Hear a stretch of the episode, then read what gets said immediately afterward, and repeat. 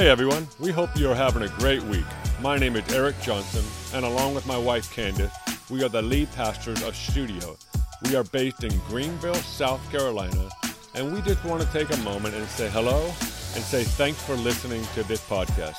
So, with that, let's get right to it. All right, good evening. I hope you're well and have had a good week.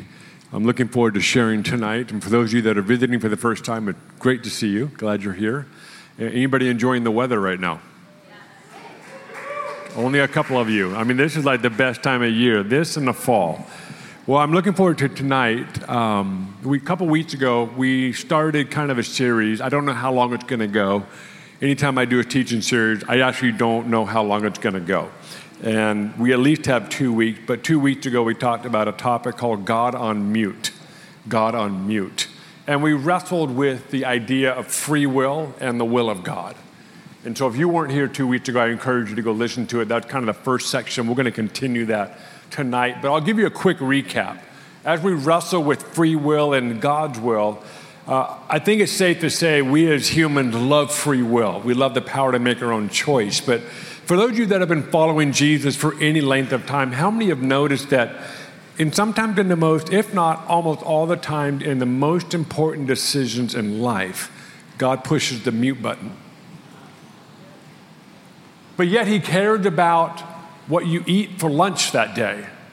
He, he cared about what seems meaningless. It seems like, I'm glad you're talking to me about this, but what about this massive decision in front of me? And God just seems to go quiet. And we do all the Christian activity. We do all this fasting. We read the Bible more. Uh, we get prayer more. We talk to people and we go through this process. And, and then oftentimes, God still is on mute. It gets even quieter. And it's this interesting dilemma that we are, and it's part of the human experience, especially for those that have said yes to Jesus and we wrestle with the concept of free will, and sometimes we wish, we don't want to admit it, but we wish our free will could put on pause and God would just make the decision for us and then give our free will back. Let's be honest. How many of you wouldn't mind that every now and then? Just like, God, make the decision for me and then I'll take my free will back. But yet, He doesn't do that. And I think largely because he, He's inviting you into a dimension where He wants to learn to dance in life with you and you to learn to dance with Him. So we wrestle with that. We also wrestle with the idea that sometimes obedience is made out to be the pinnacle of our relationship with God.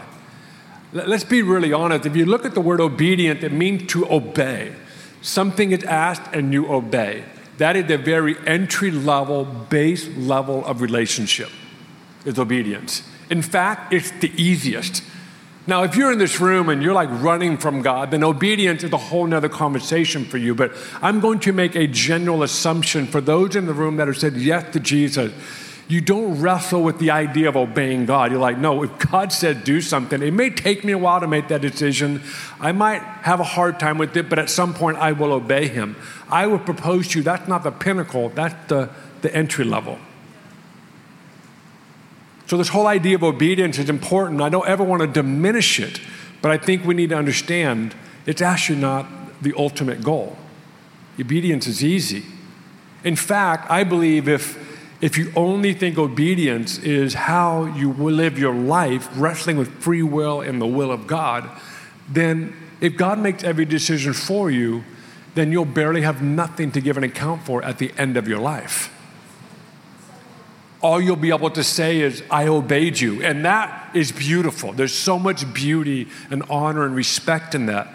But at the same time, He made all the decisions for you. And I believe He's looking to raise up people that know how to make beautiful, great decisions.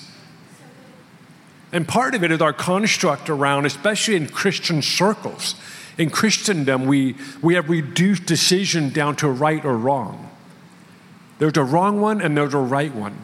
And we view the world through a dualistic view of like, where's the wrong one and what's the right one? So we encounter major decision or any decision on our first thought process is sadly so common in Christian circles. What's the wrong one? Why? Because most of our constructs in our relationship with God are built around not messing up. So we spend our lives not messing up. What kind of relationship does that define? That defines a relationship that I don't think is intimate. I think it's more fear based, it's more orphan mindset, and it's more poverty mindset. And that's not the kind of relationship God is seeking to have with you. He's seeking to bring you into a level of relationship that is much greater and much superior to that. So we wrestled with that last week, and we wrestled with Christian superstition. How many have ever been in a moment in life where you have to make a major decision and you're looking for a sign? Two of you, okay we are all looking for a sign. Like, we take this job, or should I move over here, or should I leave my apartment and go to this apartment, or, or should I not date this person and date this person, or should I move, you know, somewhere? There's all these major decisions. We're always like, okay, God, show us a sign. What's fascinating to me is we will always find what we're looking for. A squirrel can run across the road, and we're like, ooh, that, that could be God. I mean, that, that right there, that could be God because squirrels don't run across the road. We create these stories around these moments where we're like, is that God or is that me or is that just nature doing its thing? And this, what I call Christian superstition. We get superstitious. We're like, well, that's got to be God. And if we are to be really honest with each other, I bet all of us have made a decision on something like that. We're like, it's raining today. That must mean I got to do this. Why? Because we're so longing for something to tell us what to do. There's a beauty in that. And I think it's wonderful. I don't want to diminish that or get rid of that because that's deeply seated in your soul. But I want to introduce to you another reality that you're all invited into. So today we're going to continue into part two of God on mute. Did you know in the universe there's no such thing as a straight line? There's nothing in creation that is perfectly straight. About 90% of you disagree with me right now. You're trying to think of an example in creation. There's nothing in creation that's perfectly straight. Anything that you think is straight, when you look at it closely, it's usually jagged or zigzagged. You have to be really lax on what you mean by straight to deem it actually straight. There's nothing straight in the entire universe. What about the horizon? It curves. What about a beam of light? Gravity is bending it. Einstein showed that to us. So there's nothing, what about a tree? It's not perfectly straight. You draw a ruler and you take a pencil and you draw a line on a piece of paper. You zoom in close enough, it's clearly not straight. So the whole idea of a straight line is actually a human invention. Why is this important? Because we have this thing that each of us have called timelines. I have never in my entire life have met somebody that is where they think they should be on their own personal timeline. I've never met a human being that built this timeline of I should be here by then, this should happen by this age, and by this point in life, this happened. I've never met one human being that said everything had played out exactly how I thought it would. Ever. Never met anybody. In fact, every human, including myself, is nowhere near the point on the timeline that I have built in my own imagination. And the challenge with this linear thinking, there's nothing linear in the universe. Creation is too complex and beautiful to be linear. But yet, our construct, why do we need linear? Because we need it so we can control it, so we can be in charge of it. We're trying to take something so expansive and dumb it down to a straight line. And the challenges with that is you are scared because if you make two left turns, guess what? You're now going backwards. If you make two right turns, you're going backwards. So we have a lot of believers, unfortunately, stuck and paralyzed because they don't want to get off the line. Because our entire construct around life is okay, I'm on a timeline. I got to get to that point. And what happened when you don't get to that point you create a story of why you didn't get to that point. And the one that most Christians use is this God must have not wanted it. So we just Push it off to God. To God, yep. Well, I guess that time I thought I was going to be at this point in my life at this stage and this would happen. And we have this whole expectation. If it doesn't happen, then we say, God must have not wanted it. That is such a linear way of looking at reality. Now, you can stay in that space, you can continue to think in that way, but I'll tell you, you will live a life of great frustration.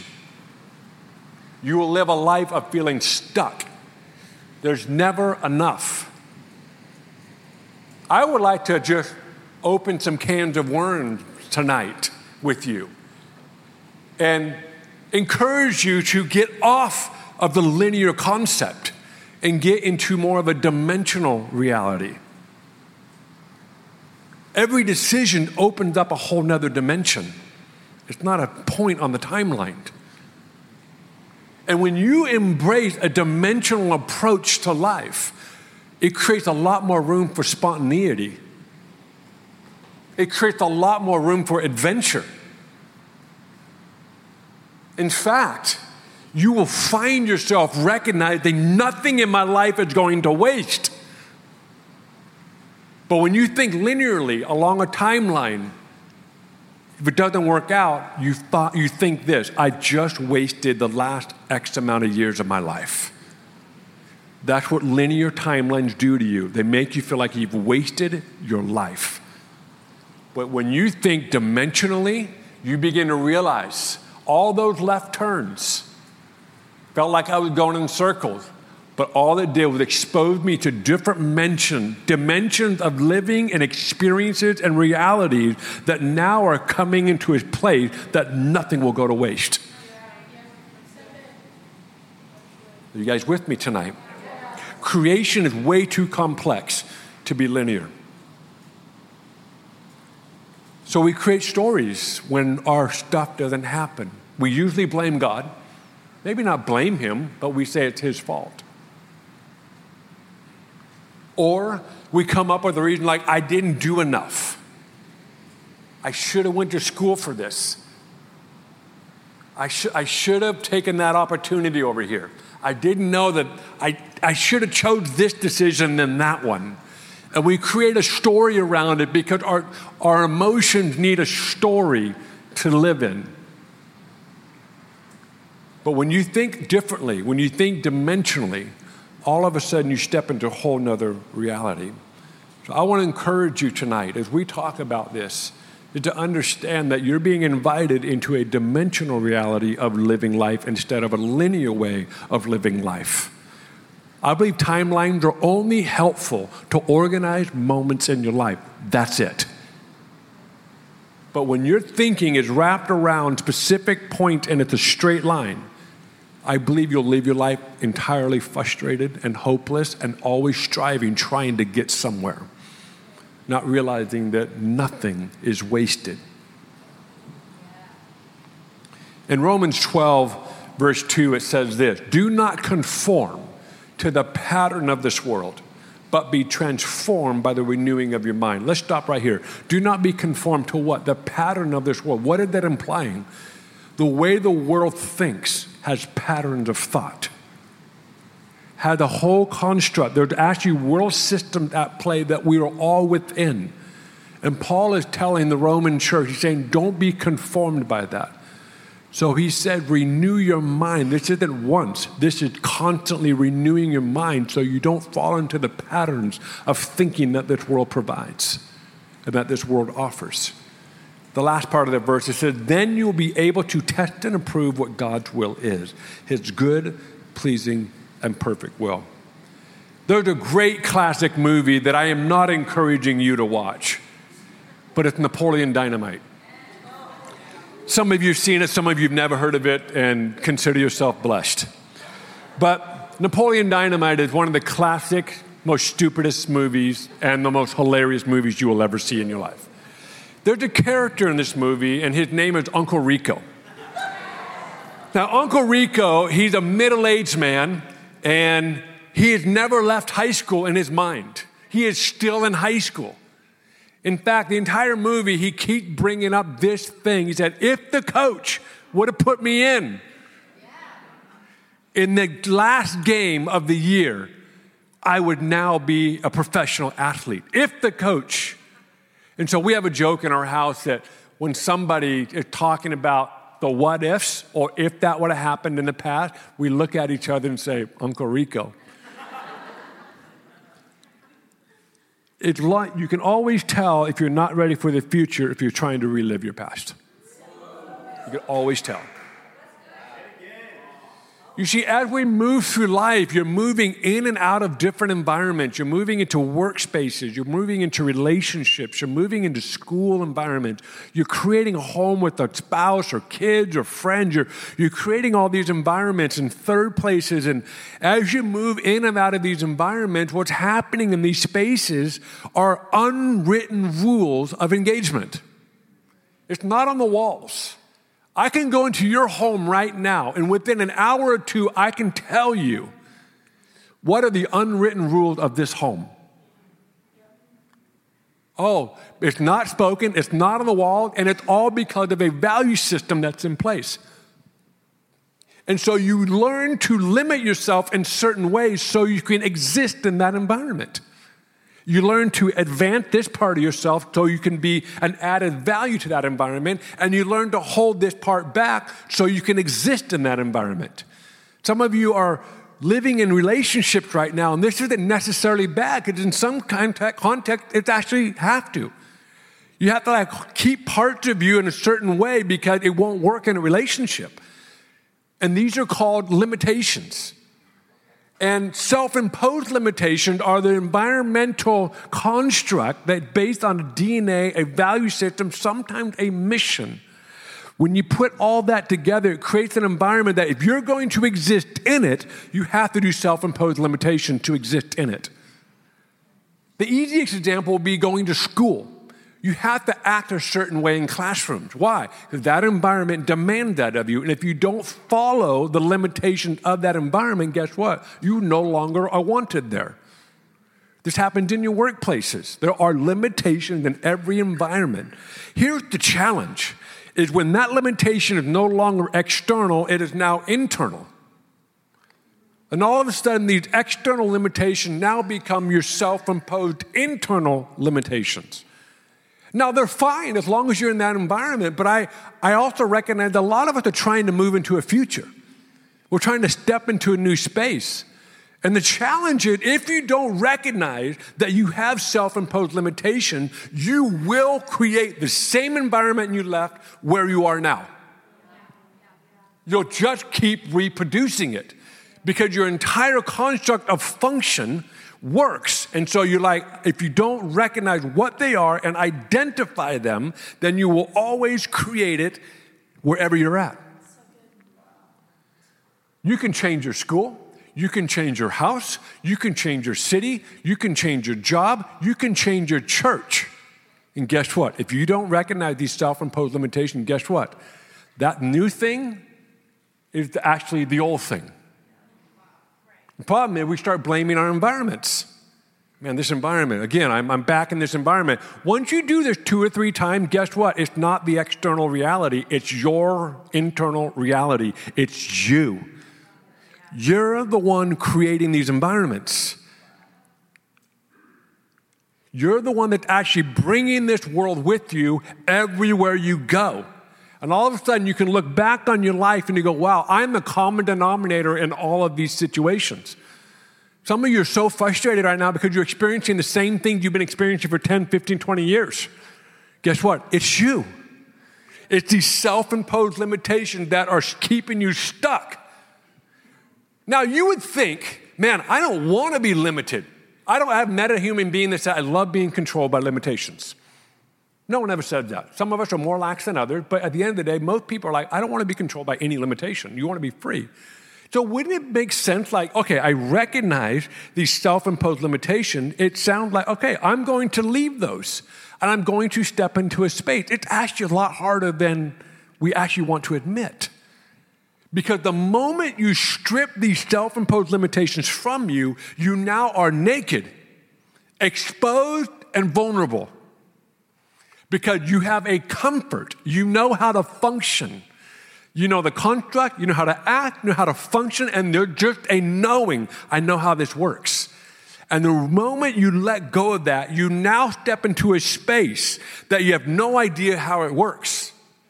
And most people hate being uncomfortable and naked and exposed and vulnerable. And unless you're willing to have courage to navigate that next season, you will most likely take those self imposed limitations and say, I want to go back to that way of living because at least I know how to function. Are you guys still with me? I feel like I'm more excited than you are, but that's okay. You're thinking, you're still debating if there's straight lines in the universe, and I understand that. Some of you are still stuck on that. You're like, that's not true. I'm going to send Eric a bunch of links tonight about straight lines in the universe. Go for it. Tell me when you find something. Tell me when you find something. So, the question I want you to wrestle with tonight is this oftentimes, your decisions about what to do are stuck in your self imposed limitations. You won't make decisions outside of your own internal limitations. And yet we make the same decision over and over and over, and we can't figure why nothing's changed. I have a hunch that God's on mute for you to be confronted with this. Now, Eric needs to figure this out. He needs to invite me into his life to confront these limitations that have been with him in different seasons, and it's time for him to get rid of them. I'm going to read you a couple passages. Some of you need some biblical foundation for this. I'm going to give it to you. There's a story in the Bible. I mean, the stories in Scripture are just unreal, but there's one in particular that has transcended Christianity, had transcended Christendom. It, it, had gone into so many different cultures of beliefs and religions and unreligious environments, and it's a story of Exodus. It's a story of the nation of Israel leaving Israel or leaving Egypt to go to the promised land. This story has transcended cultures, has transcended time. It continues to be the gold standard of a people moving into their promise whether you're a believer or not, you hear people talk about the promised land, a land flowing with milk and honey because of this story in Scripture. Harriet Tubman was called Moses because of this story. So this story transcends and it's hard. I, I don't have the time to fully give the context, but just to kind of get everybody on the same page, especially for those that might not be super familiar with the story. But this nation of Israel had been in bondage and slavery for around 400, just a little over 400 years. And God sends Moses to set them free, and it's bizarre plagues that he sent to Egypt to trouble, and there's a lot more to the story, but begin to trouble the leadership of Egypt to the point that they finally said, Get out. We let our slaves go, which is the nation of Israel. And it's 400 years of bondage, and they finally leave. They finally get let go. And it, it's a bizarre story, and I would encourage you to read it. The book is called Exodus because of that. It's the mass exodus. And the distance between Egypt and the promised land to take a nation there, scholars tell us it's about two or three weeks on average. Just take two or three weeks to walk across the wilderness to get to your promised land. But instead, it takes 40 years. Why did it take 40 years? You can be in bondage for 400 years, but the moment you get freedom doesn't mean you're actually free. You see, it took 40 years to get Egypt out of Israel. And so we read this story in Exodus 14. I'll read it to you, verse 10. As Pharaoh approached, the Israelites looked up. The context is, let me stop there. The nation of Israel are out of Egypt, they're on the edge of the Red Sea. And the waters in front of them and the, the Egyptian armies behind them, they're now trapped. So the Israelites looked up, and there were the Egyptians marching after them. They were terrified and cried out to the Lord. They said to Moses, Was it because there were no graves in Egypt that you brought us out here to die. I want you to think about that for a moment. There's no rationale in that thinking at all. God took it out of slavery and bondage because the graveyards were full in Egypt. There's nothing rational about that at all. We'll continue reading the same, same passage. What have you done to us by bringing us out of Egypt? Didn't we say to you in Egypt, Leave us alone? Let us serve the Egyptians. It would have been far better for us to serve the Egyptians than to die in the desert. That revealed to us that some of them never wanted to leave, which I think is fascinating. Because it helps when you want to leave, but when you don't want to leave, here's the challenge when God wants you to leave. Some of you in this room are like, God's like, move. Get out.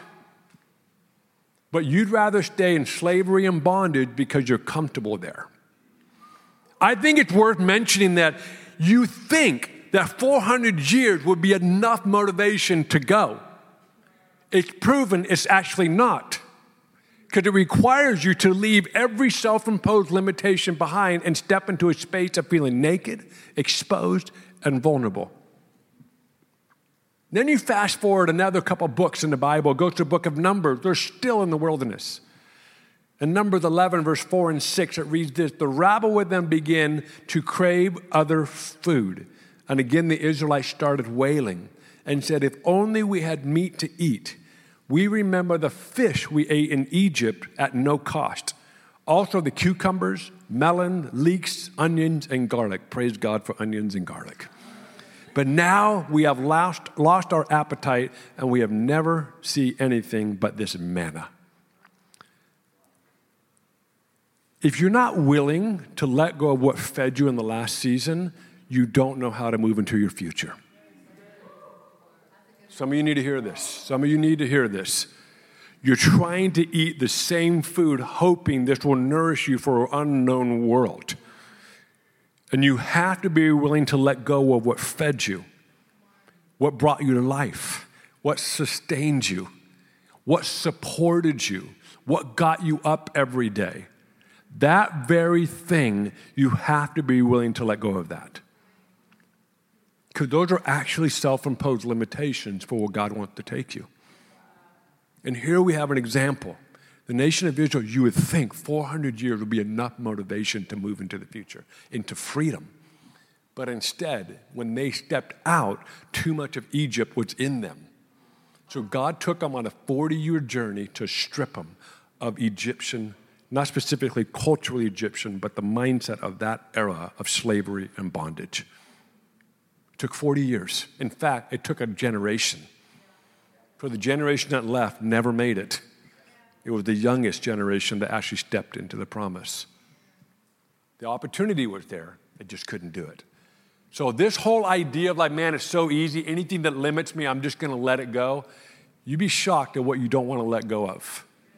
I'm shocked at what I don't wanna let go of because I like it, I'm comfortable. It may be limiting, I may keep me small, but at the same time, I'm good with it. But to move into your future, to move into the promises that God has yes for you, you have to be willing to be naked, to be exposed, and to be vulnerable. And God on mute sometimes is for you to learn this. I'm going to end with a few thoughts. Start making decisions that break off limitations and boundaries that are no longer for you. They no longer need to exist in your life because you're creating a future that is full of promise and beauty. Don't create a future with today's limitations. One thing I've learned in ending self imposed limitations is you step into a space where you feel naked, vulnerable, and exposed. This is because the systems, processes, and clothes that you were wearing covered up what needed to be set free. It's not enough to just want freedom, but you have to be willing to come to face to face with yourself, your fears, your need for control, and your own views of everything in existence. Your ability to make decisions and type of decisions you make is directly connected to how small or expansive and dimensional your thinking is.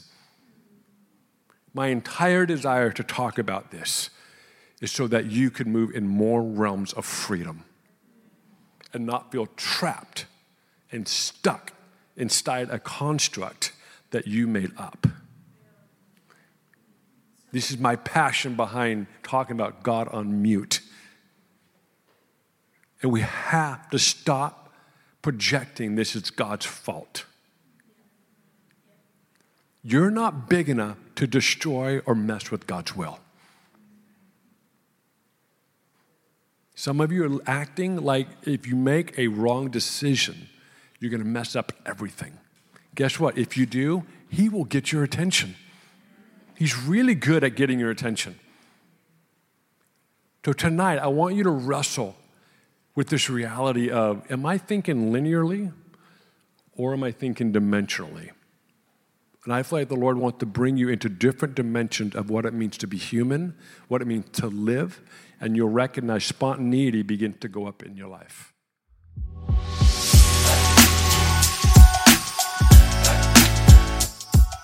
Thanks for listening, and we hope this talk benefits you in every way possible. For more information about Studio, you can go to studiogreenville.com or go to Instagram and look for studio.greenville. We would also love it if you would leave a review and hit those five stars. Other than that, have a great week and we'll see you soon.